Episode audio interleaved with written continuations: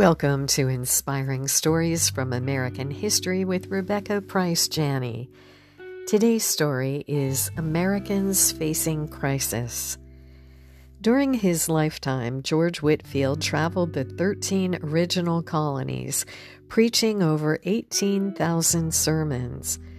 On Whitefield's deathbed, an attending minister took note of his colleague that he felt the pleasures of heaven in his raptured soul, which made his countenance shine like the unclouded sun. After delivering his last sermon the night before, Whitefield had exclaimed, I go, I go to rest prepared. My sun has arisen, and by the aid of heaven has given light to many. It is now about to set. No, it is about to rise to the zenith of immortal glory. O oh, thought divine, I shall soon be in a world where time, age, pain, and sorrow are unknown. My body fails, my spirit expands. How willingly I would ever live to preach Christ, but I die to be with him. This was the majority opinion in colonial times. In fact, when the Revolutionary War broke out in 1775, 99.8% of Americans claimed to be Christians, and of those, 98.4% were Protestants. America was at the beginning a gathering of people from Europe, Christian in practice or background, dominated by English Protestants, and sprinkled with Spanish and French Roman Catholic colonies in Florida, Louisiana, and parts of the West and Southwest. According to Dr. Peter Lillback, the colonists were tutored on the historic confessions of the Christian faith, with the Protestant perspective dominating. On the way to America in the spring of 1630, Puritan John Winthrop preached about this new land becoming a city on a hill for all the world to see. His desire, and that of his people, wasn't conformity to a certain style of Christianity, but to be such an example to the world that those outside the faith would desire to know its God, live productively, and gain an eternal reward. According to Lillback, those people had absolutely nothing much to grab onto here. They lived in a pre medical, pre modern world, and they had nothing a wilderness to walk into, an exploration of the unknown. Death was very real. It may come at any moment. They lived on the edge of life. The old Granary Cemetery in Boston, that dates back to the mid 1660s, bears witness to Lillback's assertion. On one gravestone, three children are commemorated one who died at three days, another at two weeks, the last at 18 months. Another reads, in memory of Alexander Mackay, Jr., son of Captain Alexander and Mrs. Ruthie Mackay, who died November 29, 1787, in the 16th year of his age.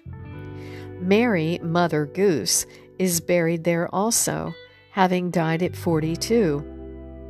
On her gravestone is inscribed the death of her 15 month old child. Many of those buried at Granary died in their 20s and 30s. Several markers portray a grim looking skull and crossbones, reminders of the proximity to death in which those people lived. According to a modern bumper sticker, life is short, then you die.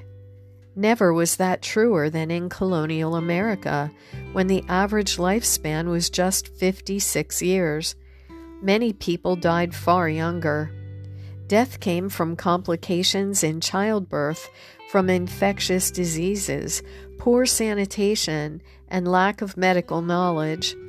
This was a society radically different from our own, in which frail and fleeting human life was lived out in the expectation of salvation or damnation, eternal happiness or torment. Daniel A. Cohen refers to it as a culture preoccupied with the proximity of death. When a measles epidemic broke out in 1713 in Boston, the Reverend Cotton Mather observed it was going to be a time of trouble for all of the families living there. He saw it as his job to prepare them to meet their Maker. He was a man of sorrows himself. He outlived two of three wives and twelve of his fifteen children. During the measles outbreak, he buried a wife and three children, including newborn twins. Although Mather was grief stricken, he said it comforted him that God had extinguished in my wife the fear of death. Likewise, before his two year old daughter died, she told her father she was confident she was going to be with Jesus. Crushed in spirit, he resolved to continue ministering to the people of Boston, showing them a patient submission to the will of God. Colonial Americans faced death with a measured acceptance, believing it was part of a fallen world and that it was a person's responsibility to accept the good with the bad. The anger that people so often express toward God today after a loved one dies wasn't part of the early American spirit. Whether we're talking about the 1700s or 2020, life has its challenges. There are, of course, differences. Our 17th, 18th, and 19th century ancestors didn't understand the origin of disease or have the tools to cure and eliminate them, but they had a strong faith in God. Today, we have medical experts and government officials using a wealth of knowledge and resources to combat the coronavirus.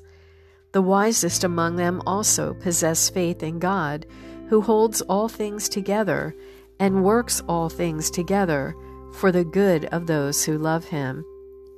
In my new novel, Sweet, Sweet Spirit, Melanie McKnight and the nation are in a different sort of crisis. She wonders where to turn for hope, for security. I encourage you to read her story and be encouraged yourself. For more information, visit my website at www.rebeccapricejanney.com. And thank you for joining me for inspiring stories from American history. I'm Rebecca Price Janney.